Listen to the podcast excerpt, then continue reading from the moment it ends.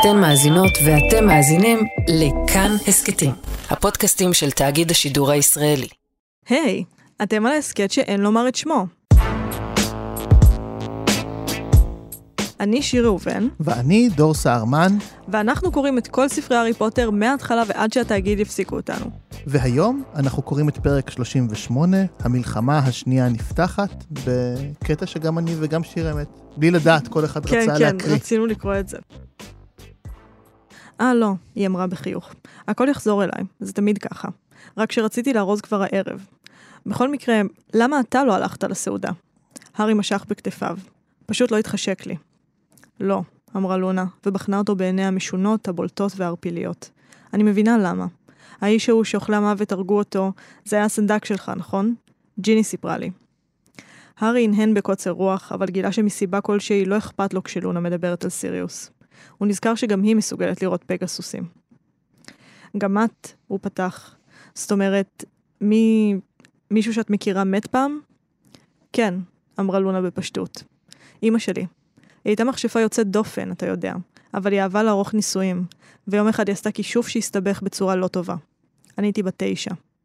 אני מצטער, מלמל הארי. כן, זה היה די נורא, אמרה לונה בלי להתרגש. זה עדיין מעציב אותי מאוד לפעמים, אבל עוד יש לי את אבא. וחוץ מזה, זה לא כאילו שאני אף פעם לא אראה יותר את אמא. אה, לא? שאל הארי בהיסוס. היא הנידה בראשה כמתקשה להאמין. אוי, מה איתך? אתה שמעת אותם שם, מאחורי הפרגוד, לא? את מתכוונת... בחדר ההוא עם הקשת. הם המתינו שם, רק מחוץ לטווח ראייה, זה הכל. אתה שמעת אותם. הם הביטו זה בזה. לונה חייכה קלות. הארי לא ידע מה להגיד ומה לחשוב. לונה מאמינה בכל כך הרבה דברים מוזרים, אבל גם הוא היה בטוח ששמע קולות מאחורי הפרגוד ההוא. את בטוחה שאת לא רוצה שאעזור לך לחפש את החפצים שלך? שאל. לא, לא, אמרה לונה. לא, אני חושבת שארד לי למטה ואוכל קצת מהמנות האחרונות ואחכה שהכל יחזור אליי. זה תמיד חוזר אליי בסוף. אז uh, שיהיה לך חופש נעים, הארי. כן, כן, גם לך. היא הלכה, ובזמן שצפה במתרחקת, גילה שהמשקולת הנוראה שבתוכו הוקלה מעט. באמת זה הרגע הכי יפה בפרק האחרון, לדעתי. יש כאן ספר מאוד מאוד קשה להארי. מאוד. בסוף הפרק הזה אני ממש... אני פשוט רציתי לחבק אותו, אני יודעת שאני אומרת את זה בהרבה סופים של פרקים, אבל, של ספרים, אבל הבן אדם הזה, הוא עבר דברים מחרידים. וזה רק הולך ומחמיר. כן. ואתה גם יודע שהרע עוד לפניו. בגלל שכדי לקנח את הספר הזה, הוא מדבר על זה שהוא הבין עכשיו, באמצעות הנבואה, שהוא הולך או להירצח או לרצוח. זה רגע אדיר ואני רוצה להתמקד בו. קראתי לזה אצלי בסיכומים הגזרה של וולדמורט, כן? אנחנו הרבה פעמים עוסקים בסדרה הזו בכלל, גם בספר הזה, גם בכלל בשאלה מה וולדמורט גזל מהארי, נכון? הוא גזל ממנו הרבה מאוד. הוא גזל ממנו קודם כל את ההורים שלו, וכתוצאה מכך הוא גזל ממנו ילדות מאושרת ויציבה, חיים נינוחים ונטולי דאגות, כן? וזה, וזה פגיעה שאנחנו רואים את גלי ההדף שלה שוב ושוב ושוב מגיעים בכל מיני כיוונים.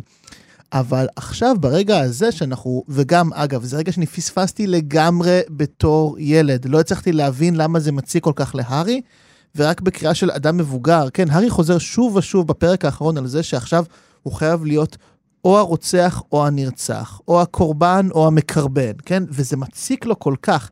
כי ברגע הזה אנחנו מבינים עד כמה וולדמורט פגע בהארי, לא רק במה שהוא גזל ממנו, אלא גם במשהו שהוא הכריח אותו בעצם לקבל, כן? מעצם הסימון שלו, אה, הארי עכשיו חייב, חייב להיות באחד הצדדים, או הקורבן או הרוצח, או קורבן או מקרבן. וזה רגע אדיר, כי פתאום את גם רואה איך הארי מצליח לראות את וולדמורט מבעט לפריזמה של קורבן חסר ישע. כן, הארי מכנה את עצמו ברגע הזה רוצח, כן? עכשיו, כשאנחנו אה, הורגים אה, פושעים או אנשים רעים, אנחנו לא חושבים על עצמנו בתור הרוצחים שלהם. הם אנשים מרושעים, כלומר, בטח אדם כמו וולדמורט, כלומר, כשאתה קורא לעצמך רוצח, אתה מראש מניח שהאדם שאתה רוצח הוא קורבן. יש בו איזה משהו חף מפשע. פתאום הארי מצליח לראות את עצמו כרוצח ואת וולדמורט כנרצח, וזה אדם שפגע בו כל כך הרבה פעמים. כן? עוד יותר, אני בטוח שיש כל כך הרבה אנשים בעולם הקוסמים שהיו מוכנים לעמוד בתור כדי להרוג את וולדמורט ולא היו קוראים לעצמם רוצחים, כן, זה כמו הפנטזיה הקבועה של כולנו, אני בונה מכונת זמן והורג את היטלר לפני שהוא מתחיל את השואה, כן, זה, זה, זה פנטזיה ממש. זה בממזרים חסרי כבוד, כן, בסרט של טרנטינו יש את הרגע הכל כך, צריך להגיד, מספק נראה לי לקהל ישראלי, שטובחים בכל הנאצים ויורים בהיטלר 50 אלף פעם, ואתה פשוט רואה איך מתעללים בגופה שלו. אבל, אני כן. רוצה אה, להכניס כאן פסיק, אני חושבת שהמילה פנטזיה היא מאוד מדויקת כאן. בגלל שאנשים שמפנטזים על לרצוח את היטלר, או לצורך העניין על לרצוח את וולדמורט, הם אנשים שלא באמת היו קרובים למוות. והארי יודע מה זה מוות כבר די מקרוב. הוא ראה את ההורים שלו נרצחים לנגד עיניו, שקע איפשהו לנפש שלו, אפילו אם הוא לא זוכר את זה כשהוא היה בן שנה, אחרי זה סדריק דיגורי, עכשיו סיריוס. הארי מכיר את המוות לצערו הרב, והמוות רודף את הספר הזה, זו הדוגמה של הפגסוסים באמת שהם נותנים. ואני חושבת שבגלל שהוא מכיר את המוות, הוא לא יכול, הפנטזיה הזאת התנפצה עבורו, הוא לא חושב שמוות של וולדמורט יביא לו איזושהי, איזשהו קתרזיס או איזושהי גאולה או יתקן משהו בעולם. הוא יודע שמוות זה מוות ומוות זה מכוער, והוא לא רוצה להתקרב לדבר הזה משום צד, דווקא בגלל שהוא מכיר אותו. אני מסכים לגמרי, ואני חושב שמה שגם עוד יותר מוסיף לזה, זה שוב, העובדה שוולדמורט מכריח אותו. כן, וולדמורט מכריח אותו לא רק להיות אולי הקורבן שלו, אלא גם המקרבן. כלומר, במידה רבה וולדמורט ממש שם את הנשק בידיים של הארי ואומר, תירה בי, כאילו, או תטיל עלי כישוף במקרה הזה, כן? כן, בוא. הוא אונס את הארי לפגוע בו בעצם, או להיפגע ממנו, שזה שני צדדים של אותה אלימות בסופו של דבר, כן? נכון. הארי אנוס להיות רוצח או נרצח. הוא אנוס שאו ש... אה, הוא ימות או שהוא ייטול חיים בעצמו, זה דבר ממש ממש אכזרי, כן? ואני חושב שזה גם מבהיר לארי עד כמה אה, לא יכול להיות להארי וגם לנו, כן? שאין שום סוף אחר אפשרי. וולדמורט לא יוכל להיות בכלא בסוף של הדבר הזה. לא תהיה ועדת חקירה שתושיב אותו כעד. לא יהיה אפילו משפט כנראה, כן? זה לא כמו אפילו משפטי נירנברג, אפרופו נאצים וכולי. זה לא יקרה, כן? אתה מת או ממית. זה בינארי לחלוטין, אבל זה גם שני צדדים של אותו מטבע אלים. ולהארי כל כך קשה עם זה. כי וולדמורט כפה עליו אלימות בסופו של דבר בסיבוב שלו. והוא כבר מכיר אלימות, הוא יודע כמה זה מכוער והוא יודע ששום טוב לא יצמח משם. זה דווקא מזכיר לי את רבין, באיזשהו או. אופן שזה יום, היום זה היום יום אנחנו הזיכרון מקליטים שלו. ביום הזיכרון, כן. אבל שהנאום היפה שלו, שאני לא יודעת אם הוא כתב, כן, אבל הנאום היפה שלו, שהוא אומר, הייתי חייל, ראיתי מלחמות, אני מספר אישי, בלה בלה בלה בלה בלה, ועכשיו אני בוחר בשלום. הוא אומר, אני מכיר את זה, הייתי שם, סבבה. לא מעניין אותי, לא מעוניין להיות שם יותר. עכשיו, מה שהיה לי קשה בפרק הזה, זה שהארי באמת מנסה להתמודד עם המוות, וזה פשוט נוגע ללב.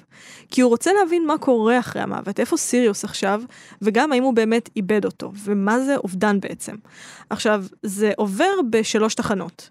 התחנה הראשונה היא כשהוא הולך לדבר עם ניק ומנסה להבין האם יש סיכוי שסיריוס יהפוך לרוח, וניק אומר שלא, ושזו בחירה קצת פחדנית, להשאיר שארית שלך בעולם ולא לקבל את המוות, והארי יוצא משם מיואש. ואז הוא יושב ליד האגם, ורולינג אומרת לנו שהוא לא זוכר שכאן הוא וסיריוס נאבקו בסוהרסנים. עכשיו זה יפה כי הרי רולינג לא סתם אומרת דברים, לפחות לפי האג'נדה שלנו בפודקאסט, כי אחרת אפשר לזרוק אותו לפח. אה, ומה שהארי לא זוכר זה שברגע הזה קרו שני דברים. הראשון זה שהארי הרוויח דמות אב, הוא הציל את סיריוס שהפך לדבר הכי קרוב לאבא עבורו. אבל הדבר העמוק והעצוב יותר שקרה, זה שהארי הפך לאבא של עצמו. שנגענו בזה המון, ומי שרוצה יח- יכול לחזור אה, לפרק סוף הרלוונטי. השלישי, כן. כן. אה, כי הוא זה שהציל אותו ואת סיריוס. וזה בעצם נגמר ברגע היפה הזה על שפת האגם, שהארי אמנם הרוויח את סיריוס כאבא לשנתיים, אבל בסוף הוא חוזר לגורל שלו. הוא חוזר לעובדה שבסופו של דבר הוא צריך לעבור את הדברים לבד, אף אחד לא יציל אותו, אין אבא שיציל אותו. יכולים להיות, זה יכול להיות לזה סוף טוב, אבל זה גם יילקח ממנו אחרי שנתיים, אחרי שני ספרים, שזה יפה, אבל זה גם נורא נורא עצוב. עכשיו, הרגע היפה ביותר שאני הכי אהבתי קשור בקטע שקראנו, אה, שזה לונה. עכשיו, לונה היא דמות חדשה, אנחנו נחשפנו אליה בספר הזה, ונחשפנו אליה כקוריוז. אבל הספר הזה לא השאיר אף דמות כקוריוז, ובסופו של דבר אנחנו שומעים שהיחס אליה השתנה בשתי הזדמנויות. הזדמנות ראשונה זה מול הרמיוני. כשלונה מספרת על התוכניות המוזרות שלה לקיץ, והרמיוני אומרת, אה, היא מתאפקת והיא אומרת, זה נשמע מאוד נחמד. כלומר, גם בהרמיוני הסופר רציונלית, יש פתאום איזשהו חום לדמות הזאת. ולמה זה בעיניי מוסבר באינטראקציה השנייה של לונה בפרק הזה ממנה קראנו, שים לב, אגב, יותר אינטראקציה עם כל דמות אחרת נכון. בפרק הסיום של לא הספר. רון ולא הרמיוני ולא דמבלדור. ולא הגריד, לונה, לונה. בדיוק. מה שקורה עם הארי זה מקסים. כי עם כמה שנהניתי מהספר הזה, אני ממש שמחתי שהוא נגמר, כי המועקה של הארי פשוט קשה מדי. אה, הוא לא מסוגל להיות עם אף אחד, אבל הוא גם לא רוצה להיות לבד, שזה מין מצב בלתי אפשרי כזה, שהוא הוא פשוט לא יכול להיות, כאילו he can't be. אה, והוא לא יודע מה לעשות עם עצמו. הוא הולך מהחברים להגריד, ומהגריד הוא רוצה להיות לבד, ואז הוא רואה את לונה. ולונה אומרת לו בגדול שהוא עוד יפגוש את סיריוס מתישהו, ושהמתים מחכים לו, ושהסוף הוא לא כל כך סופי. ומתואר גם איך זו הפעם הראשונה שמוכה להארי. וגם יש אנלוגיה מאוד יפה בעיניי עם החפצים שלה, שהיא איבדה אותם, אבל היא לא צריכה עזרה בלמצוא אותם, כי היא יודעת שחלק מהסדר הטבעי של הדברים זה שהם פשוט יחזרו אליה. וזאת סגירת קצוות מאוד יפה לדמות של לונה, כי הדמות שלה הצטיירה עד עכשיו כדמות מוזרה מאוד. וחומר הרקע היחיד שנתנו לנו עליה זה שהיא ראתה את אימא שלה מתה. ועכשיו שני הקצוות האלה נסגרים. כי אנחנו הרי יודעים, וגם זה ממש נאמר לנו בטקסט, שזה מסוג הדברים המשוגעים שלונה אומרת. שמעת אותם קוראים לך מבעד לקשת, הם שם, הם מחכים לך, זה הרי לא רציונלי. אנחנו לא יודעים מה קורה אחרי המוות, והרציונל הקר אומר שכנראה לא קורה כלום, כי אנחנו לא יודעים. אבל פתאום זה מקל על הארי. ובפעם הראשונה בפרק הזה, יש גם איזושהי הנחת רווחה כזאת, אנחנו ממש מרגישים שהוא מצליח לנשום. ולמה אני אוהבת את זה? כי לונה והארי מתחילים את הספר הזה כשני אנשים שחוו אובדן. ושנינו אמרנו את זה שלונה מסמנת לנו משהו בנוגע להארי. שזה ששניהם רואים את ה... ססטרלים. המילה שרק אתה תגיד, אה, שזה אומר על, על שניהם משהו. אתה אמרת שלונה מסמנת להארי משהו שהוא מפחד להפוך להיות. אני אמרתי שזה משהו שהוא כבר הפך להיות ואומרים לנו את זה. אבל אנחנו על, אותה, על אותו כן, רצף. סקאלה. כן. אבל בסוף האובדן שלהם של לונה והארי הוא לא זהה. הארי נכון. איבד חבר רחוק מבית הספר, לונה איבדה את אימא שלה. וכאן הארי כבר מתקרב לאובדן שלה, כי הוא איבד את סיריוס שהיה כמו אבא בשבילו, לפחות הכי קרוב שהיה לו לאבא. ופתאום הדברים של לונה נשמעים לו הגיוניים. עכשיו, מה שרולינג בעצם אומרת לנו כאן, זה שמאוד קל לזלזל בדברים שנראים לא רציונליים כשהחיים שלך סבבה. הדברים הלא רציונליים האלה, האמונות הטפלות האלה, המיסטיקה, אפשר לקרוא לזה בהמון שמות, הם כמו קביים למציאות מאוד מאוד קשה. אתה צריך להאמין בזה כדי לשרוד. זה מערך אמונות עתיק מאוד, שנמצא שם שנים, המתים, תפיסת המתים בכל מיני מיתולוגיות, היא תמיד שם, בגלל שהתפיסות האלה צריכות לתת מענה למשהו שבלעדיו, אם אתה לא נותן לו מענה, אי אפשר לחיות. כלומר, אתה לא יכול לחיות כשאתה יודע שמתישהו הרבה מאוד מהאנשים שאתה אוהב ימותו, וגם אתה תמות, בסופו של דבר. דת אפילו, היא באה לתת נכון. מענה למוות, בסופו של דבר. תרבות בכלל. הכל. אתה צריך להאמין שאנשים שאהבת ולא נמצאים שם יותר מחכים לך איפשהו. אתה חייב להאמין בזה, כי אחרת אתה פשוט לא תצליח להמשיך לחיות, אי אפשר. עכשיו, האם זה נכון או לא נכון? לא ברור. לא ברור, וגם אף אחד לא יודע, כולל אותנו. אנחנו נוגעים פה כאילו מלמעלה בנושאים של אה, דמויות ספרותיות, אבל שאלת המוות, החיים שאחרי המוות, האם האנשים שאהבו, שאהבנו ומתו אכן נוכחים באיזשהו אופן ביקום? אלה שאלות מהותיות של האנושות. עכשיו, אם, אני חושבת שאם היה trending אה, למחשבות של המין האנושי כמו בטוויטר, שאלת מוות. המוות ומה קורה אחרי המוות הייתה תמיד כאילו במקום, ממוקמת במקום מאוד גבוה. אה, כי בעצם אנחנו חיים לצד המוות ואנחנו נאלצים להדחיק אותו במערך מאוד מסועף של אמונות. אז קודם כל, הארי מגלה בפעם הראשונה חמלה ללונה. הוא רוצה לעזור לה. וחוץ מזה, יש כאן רגש חדש אליה שזה הערכה. היא לא ילדה הזויה יותר ברגעים האלה. היא גם אומרת לו שהיא מודעת לזה שקוראים לה לונה המג'נונה, ואנחנו שומעים כמה הוא מתבייש בזה. אה, היא מישהי שחוותה אובדן, שחוותה המון חיים ביחס לבני שכבת גילה שלא חוו את הדברים האלה, וזה מה שהיא צריכה להיות כדי לשרוד. היא צריכה להאמין בדברים מסוימים כדי לשרוד, כדי להמשיך להתעורר בבוקר ולתפקד. וזה מדהים שזה הדבר שמקל על הארי, כי לונה עברה את מה שהוא עבר. היא לא ניסתה לדבר איתו על זה יותר מדי. היא לא ניסתה לעשות לו סדר בראש כמו האגריד שאמר, ככה סיריוס היה רוצה למות. היא פשוט סימנה עבורו איזשהו עתיד, ובעתיד הזה היא אומרת, תקשיב, לפעמים אני עצובה בטירוף, כמו שאומרת על אימא שלה, לפעמים זה מעציב אותי, אבל זה לא שאני אף פעם לא אראה אותה, זה לא שזה סופי. עכשיו, אני קצת נחשה, וכל פעם שאני קוראת פרטים ביוגרפיים של רולינג על דמויות, מבחינתי היא מדברת מפיהן. עכשיו, אנחנו יודעים שרולינג בעצמה איבדה את אימא שלה קצת לפני שהארי פוטר הראשון יצא. ואני חושבת שהיא חשפה לנו כאן משהו מהדרך שלה להתמודד עם הדבר הזה, עם אובדן באופן כללי. ושזו המחשבה הדבר הזה הוא לא סופי. כי מה אכפת לך לחשוב שזה לא סופי? למי אכפת? למה לא לחשוב שזה לא סופי? אה, וזו גם נקודה שחוזרת על עצמה לאורך הספרים. אנשים מתים, הם לא בדיוק מתים, הם מדברים אליך מהדיוקנאות, הם מדברים אליך כרוחות רפאים, הם חוזרים עליך בכל מיני דרכים שלא נספיילר אה, מספרים מתקדמים. אה, ואני חושבת שזה אחד מהרגעים שהיא העניקה להארי גאולה קטנה בספר נטול הגאולה הזה. אני מסכים ורוצה... אפילו לא גאולה, היא נתנה לו נחמה. נכון, נחמה. זה, זה קטן, זה נחמה, כן. אבל זה גדול בעצם בשלב הזה. בהשוואה לאיפה שהוא נמצא. עכשיו, אני מסכים ורוצה גם להרחיב שרולינג הציגה לנו אה, שלוש מחשבות בנוגע למוות בפרק הזה. זה המוות כפספוס, המוות כבחירה והמוות כקשר.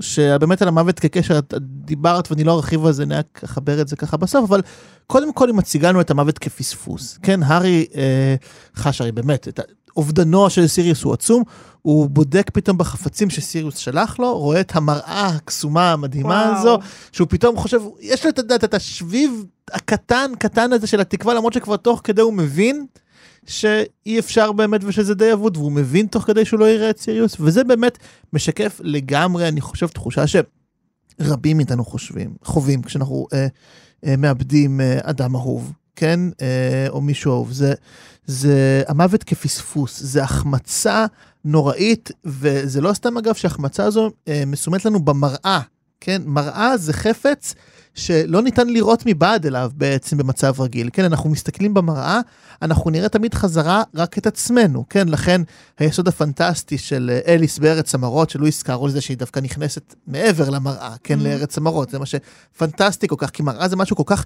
חסום, כל כך אין בה משהו מעבר, יש בה רק את מה שמאחוריך. כן? והעובדה שגם פה המראה הקסומה חוזרת להיות מעין מראה רגילה, משקפת את אותה חסימה, את אותה פספוס, את העובדה שהמתים הם, הם לא איתנו, הם רחוקים מאיתנו, אנחנו לא יכולים לגשת אליהם וזה מעיק עלינו בצורה נוראית. הדבר השני, זה, וזה בשיחה של הארי עם ניק, וזה על המוות כבחירה. עכשיו, בכלל, ארוחות רפאים בעולם של הארי פוטר, הם, הם עד הרגע הזה לא, אה, נח, אה, אין להן רגעים עמוקים מדי. כלומר, הן אה, או איזשהו מכשיר מסוים לקידום העלילה, כלומר עוד איזושהי דמות משנה שתקדם לנו משהו, אה, או, אה, וזה יותר כזה באמת מירטל המייללת בספר השני, או אפילו קצת קומיות, כן, מעצם היותן אה, רוחות. אה, אבל כאן יש איזשהו רגע מאוד משמעותי בשיחה של הארי עם ניק, שאנחנו מבינים משהו אה, בנוגע לסיריוס. כי הארי מקווה שסיריוס יהפוך לרוח רפאים, כן, והוא יוכל באיזושהי בחינה עוד להמשיך אה, להסתובב איתו וללוות אותו. ואז ניק מבהיר לנו מה זה רוח רפאים, וזה דווקא קצת שונה ממה שאמרת מקודם, כי רוחות רפאים זה בעצם, אנחנו מבינים פה שזה לא מוות, כן? הרוח רפאים היא הבחירה של הקוסם לא למות בעצם, היא מעין בחירה להיות במצב ביניים של אתה לא חי, אתה לא מת, יש מצב שלישי של רוח רפאים. עכשיו, המצב הזה, אנחנו רואים את זה גם בספרים בצורה מאוד ברורה, וגם פה ניק אומר את זה, כלומר רולינג אומרת לנו, רוח רפאים זה להיות תקוע. אנחנו גם מכירים את זה בתרבות שלנו, תמיד שיש סיפורים על רוחות רפאים, למה יש בכלל רוח רפאים? כי אה, הנשמה הזו לא השלימה משהו בעולם הזה, כן? ועד שלא נסדר את זה, היא תמשיך לרדוף את הבית הזה. כלומר, רוח רפאים היא מצב של אה, משהו שתקוע, משהו ש, שלא פה ולא שם ולא מתחבר עד הסוף, כן? בעולם של הארי פוטר, אבל אדם יכול לבחור להגיע למצב התקוע הזה, כן? הוא יכול לוותר על המוות, הוא לעולם לא ימות בעצם. הוא לא ידע מה אה, מחכה לו אה, בקצה השני. ניק אומר, אני לא יודע מה זה למות בעצם, אה, כי אני פחדן. מהמם. כי אני פחדתי כל כך מהדבר הלא נודע הזה, שבחרתי בחוויה הנודעת, כי אנחנו רואים רוחות רפאים, כן? אני- אז uh, אני יכול לדבר איתם ולשאול אותם איך זה. אני בחרתי בחוויה מוכרת, אבל זו חוויה של תקיעות, כן? גם הוא לא התפתח, כי הוא מין צל של עצמו לנצח, כן? בניגוד לאדם חי ש- ש- שהאופי שלו מתפתח עם השנים, רוח הרפאים תהיה תקועה לנצח בתודעה של הגיל של אותו אדם שמת, כן? זה מאוד ברור גם עם מירטל, כן? שהיא לגמרי תקועה עדיין בהיותה אה, נערה דחויה. מתבגרת, דחויה, היא לא מסוגלת להתפתח, כי היא הצל של אותה ילדה בעצם. ומבחינה מסוימת אפשר להגיד שלהיות רוח רפאים זה סוג של מוות אחר. כלומר, זה מעין מוות מקביל שבו אתה פשוט תקוע לנצח באיזה לימבו אה, די נוראי, צריך להגיד. אחרי שאתה קורא את זה, אתה גם פתאום מבין עד כמה המוות כבחירה הוא שחרור, כן. הוא השלמה, הוא להגיע לסוף של המסע, אולי להתחיל משהו אחר, ואולי זה פשוט הסוף, אולי באמת כלום מעבר לזה. אבל אתה מגיע לאיזושהי השלמה, לאיזושהי סוג של נירוונה בסופו של דבר.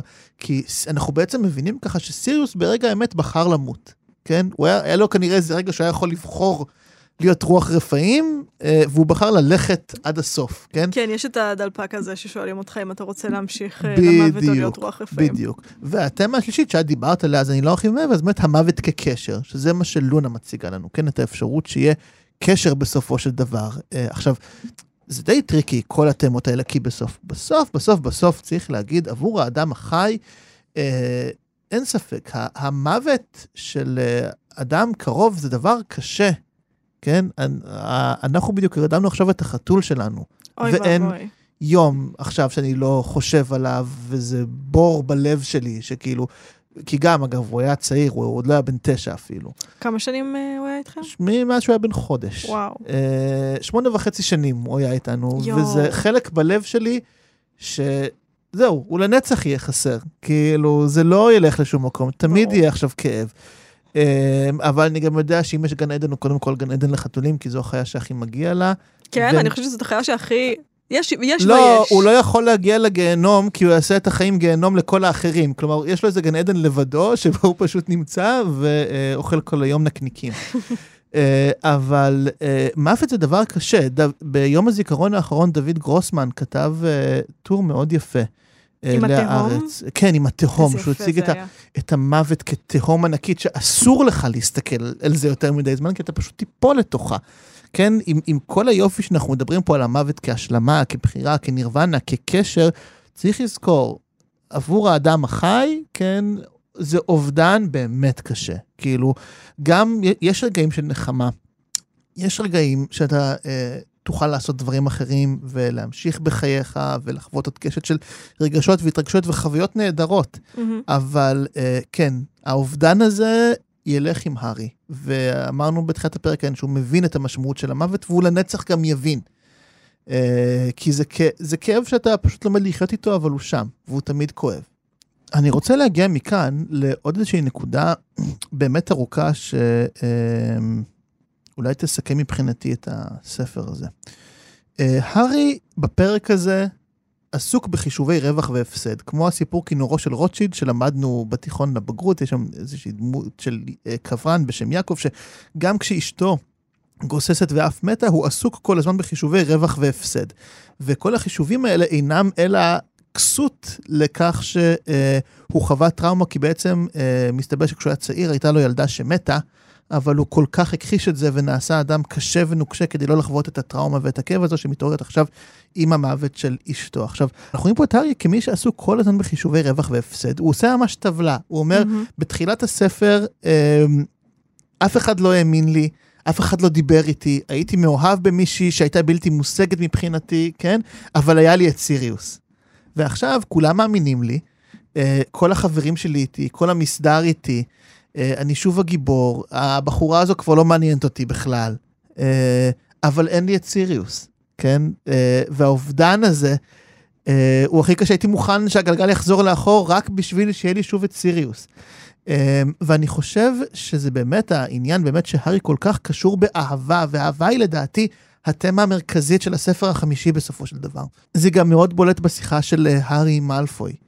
אנחנו רואים שמאלפוי זועם על הארי, כי הארי הכניס את אבא שלו לכלא. נכון. ואפשר להגיד שאוקיי, יש פה עניינים של אגו וכבוד של מאלפוי, אבל אני רוצה להאמין שגם מאלפוי אוהב את אבא שלו. בוודאי. והפגיעה שהארי עשה פה מבחינתו, זה, זה נורא ואיום. כלומר, האהבה פה היא, היא, והאובדן הם, הם בכל מקום בעצם. הכוח האדיר הזה של האהבה, אה, הוא מניע גם את הארי וגם את העלילה כולה. אה, ובסופו של דבר, הארי כן מסיים בכל זאת את הספר הזה עם המון תמיכה רגשית, כן? גם אה, צבא דמבלדור עוזר לו נגד אה, מאלפוי וקרב וגויל, גם חברי המסדר מגיעים ומדברים פתאום עם אה, ורנון ופטוניה, שזה שוב, למה בכלל צריך את הרגע הזה שוב שמדברים עם הדרסים, הרגע הכמעט קומי הזה? כן. כן? כי הדרסים לא חשובים פה, מה שחשוב זה שהארי ידע ויבין שבעצם רואים אותו וחווים אותו. עכשיו, זה מתקשר בעיניי לזה שגם הארי לאורך כל הספר הזה אה, היה לא רק הנושא של ה...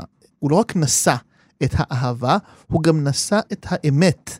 עכשיו, אני אגיד משהו, כל הפרק הזה בעצם נפתח, ובמידה רבה גם נסגר, בזה שכן אה, עולם הקוסמים מכיר סוף סוף באמת, ומשרד הקסמים מכיר סוף סוף באמת. זה מאוד הדהד לי, זה שסוף סוף יש הודעה בעיתונים ויחלקו זה, זה אה, מהדהד קצת את הקורונה, זה מהדהד את זה שעכשיו ממשלות מכירות במשבר האקלים למשל. אה, שמדינת ישראל מכירה בבעיית האלימות שיש בחברה הערבית. כלומר, ובסוף סוף אתה רואה כאילו איך לאט לאט למנהיגים נופל האסימון של מה ש... קומץ של מי שנתפסו כנודניקים עד לפני רגע, כאילו, mm-hmm. ומה אתם רוצים וזה, פתאום, אוקיי, רגע, יש פה איזה עניין, וכולם לאט לאט מבינים.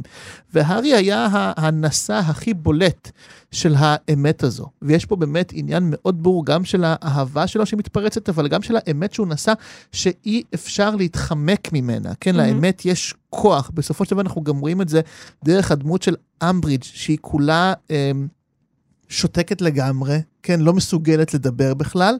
Uh, ולעומת זאת, uh, מנוגדים אליה התאומים, שלא רק שאנחנו רואים שיגיעו כעת לרווחה כלכלית uh, מאוד מאוד גדולה, בתור נשאים של איזו אמת גדולה נגד אמרידג' ובכלל אנחנו רואים שפליטיק השאיר דגם קטן של הביצה שלהם מגודר, mm-hmm. שזה מאוד יפה, כי זה היה נראה כאילו הם בכלל לא בעניין של בית ספר, אבל בסוף הממסד החינוכי גם הכיר בערך שלהם ובגדולה שלהם, וגם באמת שלהם בסופו של דבר, שגם הארי מסמן פה. יש את המשפט היפה של מרק טוויין, אה, אל תיתן אה, לממסד החינוכי להפריע להשכלה שלך.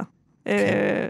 שזה כן, די זה, הסיפור של התאומים. זה בדיוק, זה בדיוק הסיפור של התאומים, שגם שוב, היה להם איזה, בספר הזה בוודאי, המאבק הכל כך בולט שלהם נגד אמברידג' היה בסופו של דבר מאבק של אמת מול שקר, לכן זה הרבה מעבר לשובבות שלהם. Mm-hmm. כן? זה, ולכן הם גם זוכים להכרה כל כך גדולה אה, בסופו של דבר, כי הם, מעבר לכישרון שלהם, הם גם היו נשאים של רעיון, של אידיאל בסופו של דבר. כן, אני גם חושבת שהסוף של הספר הזה הוא באמת חמוץ קצת, בגלל שבאמת הארי נאבק פה על הכרה.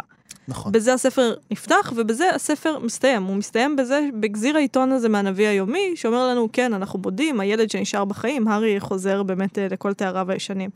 ואני חושבת שזה... אומר זה אומר לנו משהו יפה על, על שוב, על, על קו העלילה שהספר הזה בחר לו. כי בסופו של דבר, גם אנשים שעברו משהו נוראי, ולא זכו להכרה. אני חושבת, נגיד, על ניצולי שואה. בקושי דיברנו על השואה, הספר הזה. נכון, יחסית לא, כל הכבוד לנו. ממש.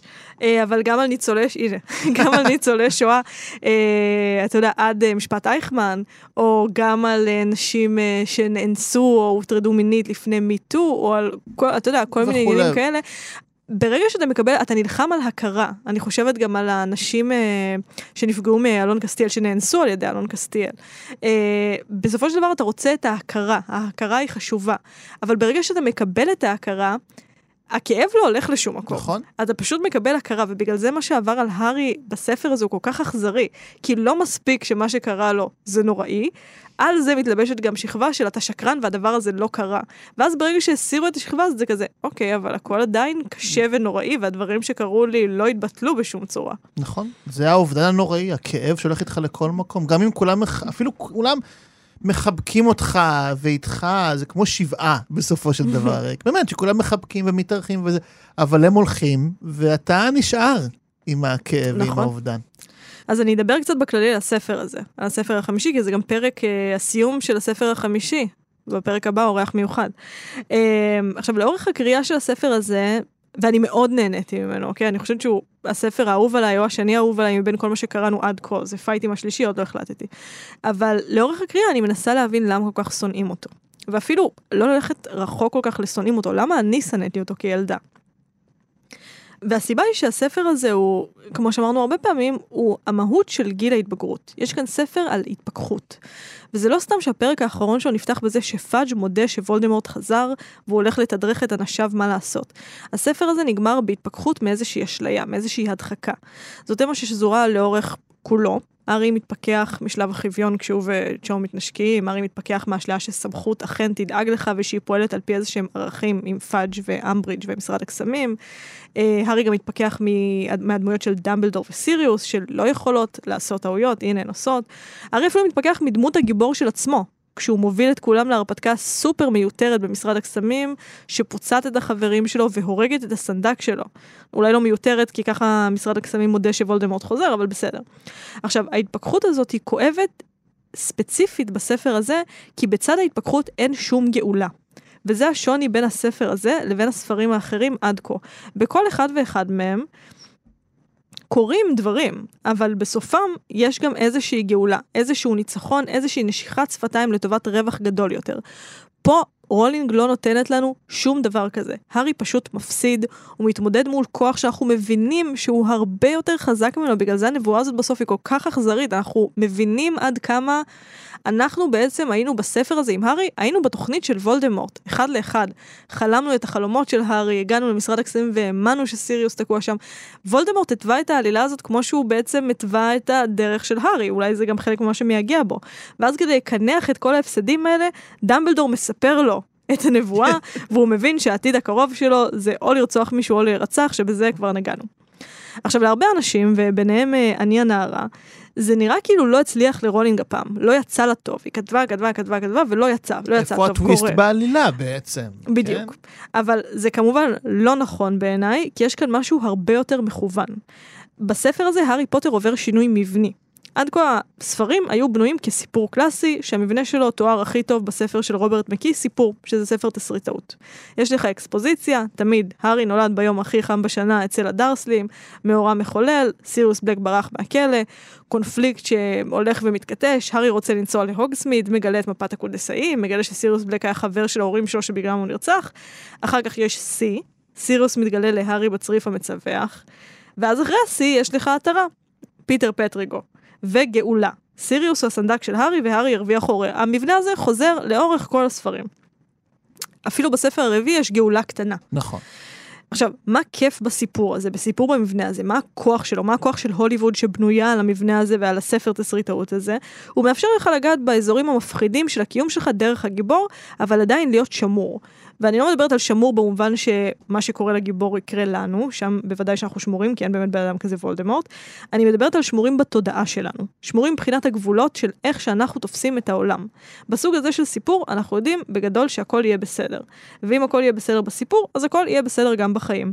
בספר השני אני ידעתי שגם כשהארי נמצא בחדר הסודות, הוא ינצח בסופו של דבר את תום רידל. עכשיו השאלה היא רק איך, וזה מותח, וזה נעים, אבל אני גם מרגישה כמו בציטוט שאני מצטטת כבר בפעם השנייה בפודקאסט הזה, בשיר של הקטקטים, שהכל יסתיים לטובה. עכשיו, אם משווים את זה לספר החמישי, הספר הזה בנוי כטרגדיה, מההתחלה ועד הסוף. טרגדיה אמורה לחשוף את הקיום האנושי בצורה יותר מזוקקת שלו, כי קורים לגיבור דברים רעים. ואנחנו רואים בכמה סבל הוא יכול לעמוד, ואין שום גאולה. כמו שבחיים המון פעמים אין גאולה, יש פשוט חרא, ובסוף יוצאים ממנו, אולי הוא עובר, אבל הוא לא הופך ליהלום, לא מתגברים עליו, לא מנצחים אותו, פשוט עוברים אותו ושואלים את עצמנו בכמה חרא עוד נוכל לעמוד. עכשיו, מתוך הסבל שהגיבור עומד בו בסוג הזה של סיפור, הטרגדיה חושפת לנו את הגדולה שלו כאדם. וזה בדיוק מה שרולינג עושה בספר החמישי. עכשיו, טרגדיה היא ז'אנר קשה, כי אם אמרנו שסיפור רגיל גורם לי להרגיש, אוקיי, החיים יכולים להיות קשים, אבל בסוף אני גיבורה והכל יהיה בסדר והכל איכשהו יסתדר, טרגדיה גורמת לי להרגיש, יש מצב שלא יהיה בסדר. יש מצב שהחיים הם כאוס, החיים יכולים להיות ממש קשים, ואז יהיה עוד קושי בהמשך, ואין לי שום מושג אם יהיה בסדר בסוף. שככה נגמר הספר החמישי. הארי מבין שהוא ירצח או ירצח. וזו קריאה מאוד לא נעימה לילדים, גם למבוגרים. זו קריאה מייגעת.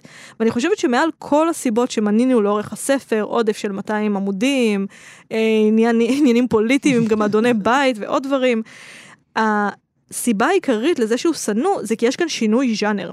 זה פשוט שינוי ז'אנר, זה הפך להיות מסיפור מאוד הוליוודי, קלאסי, מותחן, בלשי, אנחנו קוראים לזה בהרבה שמות, אבל בסופו של דבר זה סיפור קלאסי עם התר... במבנה של התרה וגאולה, הוא הופך לטרגדיה. הקורא שפתח את ההארי פוטר הראשון ידע מה הוא מקבל, ובהמון מובנים פה יש הפרה של החוזה שנחתם עם הקורא. בשום עולם אנחנו לא חשבנו שזה יסלים לדבר הזה.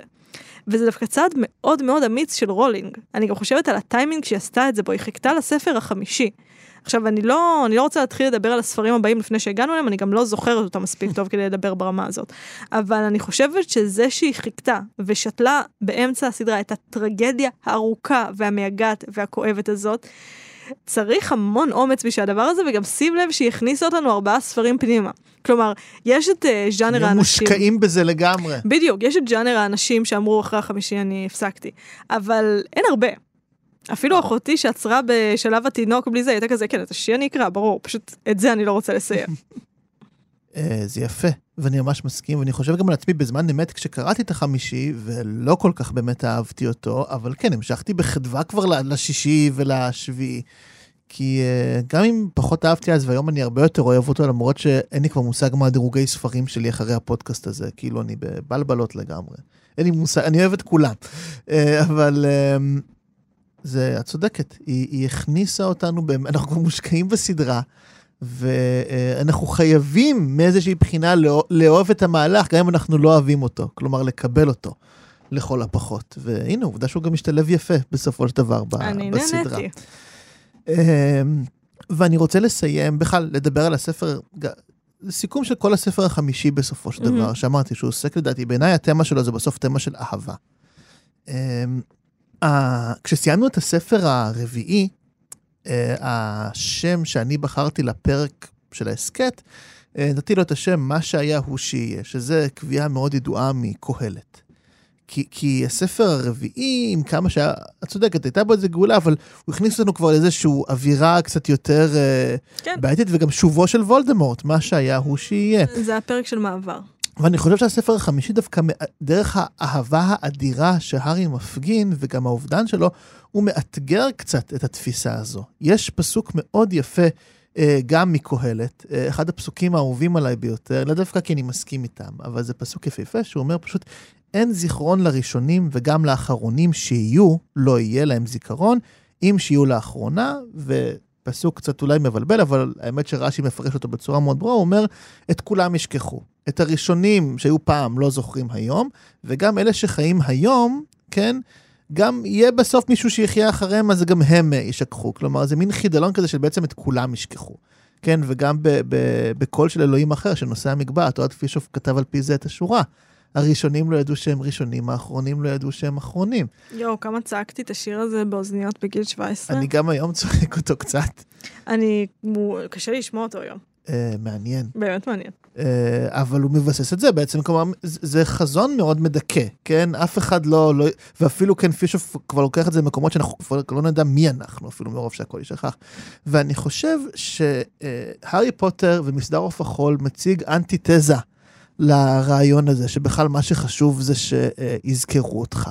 זה אולי משהו שמעסיק מאוד את וולדמורט. וולדמורט רוצה להיות האדם או היצור שכולם יפחדו ממנו לעד ואף אחד לא יעז להגיד את שמו, ודווקא דרך האיסור הזה הוא ייזכר לנצח, בסופו של דבר. זה גם לא עניין של להיזכר, כי המשפט הזה מקהלת, זה אומר בסופו של דבר את הראשונים לא זוכרים, הם היו, מי זוכר נכון. אותם, והאחרונים, לא יהיה מי שיזכור אותם, הם אחרונים.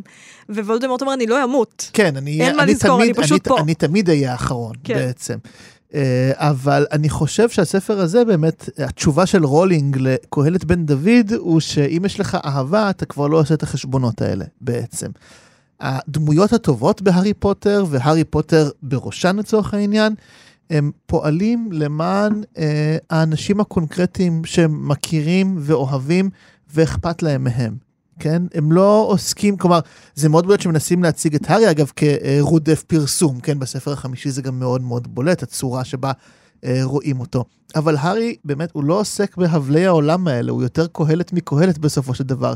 כי אה, עבורו מה שחשוב זה אה, הכאן והעכשיו, והאנשים שאני אוהב. אל תבלבלו לי בשכל על אה, כל הזיכרון הראשונים והאחרונים. יש עכשיו אנשים שאני אוהב, אולי בעוד, באמת, זה הדהד לי פשוט כי באותו יום קראתי גם את קהלת וגם את סוף הספר. וזה ממש הדהד לי שכאילו, מה זה משנה בכלל? אז לא ידעו בכלל בעתיד שהיה הארי פוטר, כן? לא יכירו אותי, לא ידעו מי אני, מה זה משנה? אני עושה את זה עכשיו כי זה הדבר הנכון, החשוב והמשמעותי עבורי, להציל את האנשים ואת העולם שאני מכיר. Uh, ובאופן... אין לו את הפריבילגיה לחשוב רחוק כל כך בכלל, הוא נמצא באיום מתמיד, מי חושב בכלל איך יזכרו אותו? הוא לא שם. אני חושב שיש תודעה של היסטורית לפעמים שאנשים חושבים עליה. גם אנשים שהם תחת איום, אבל אני חושב אנחנו חיים בעצמנו תחת איום, ותמיד ההיסטוריה מהדהדת לנו וגם איזשהו עתיד. אבל אני חושב שהארי הוא כזה דמות, כזאת דמות אדירה, שבאמת מלאה ברגש, שזה פשוט לא, זה לא שם ולא אכפת לו, זה מאוד אכפת לוולדמורט לדעתי, ללא ספק, והוא גם מנסה להתגבר על זה, את צודקת.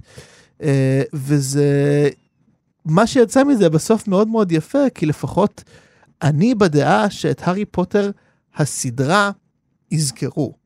לא לנצח, אוקיי, אני לא חושב שעוד אלף שנה אה, ידברו על הארי פוטר, אבל... מי יודע מה יהיה. אבל uh, עוד uh, מאה שנה לדעתי לגמרי זה, ואגב, מול הסיפור של קהלת, אם יש סיפור תנכי אחר אולי, שיכול להיות במוקד של הארי פוטר, זה כמובן uh, הסיפור של uh, עקדת יצחק בסופו של דבר. Uh, ומעניין לחשוב על הרגע בסדרה הזו, הרבה רגעים בסדרה הזו, שהארי כמו יצחק אומר, uh, הנני. אבל זה כבר לספרים הבאים האמת. כן. בעיקר. טוב, אז אנחנו נגלה שיש לנו עוד פרק אחד לעונה הזאת. עם אורח. אורח מיוחד, אה, באתי להגיד במסתורי, אבל אני לא יודעת אם זה הז'אנר שלנו להגיד על אורחים שהם מסתוריים. אורח, שאתם תגלו את זהותו אורח. שתגלו. אה, טוב, אפשר להאזין לנו באתר כאן ובכל אפליקציות ההסכתים, וכמובן גם להצטרף לקבוצת הפייסבוק המדהימה שלנו, הקבוצה שאין לומר את שמה, לנסות לנחש מי יהיה האורח בפרק הבא, ולזכות בפרסים נפלאים. זה כן בן, זה אורח ולא אורח. זה אורח, נכון. אה, טוב, תודה רבה דור, תודה רבה, שיר. ואני רוצה לומר תודה רבה גם לניר גורלי שהפיק אותנו וערך. תודה. Thank you.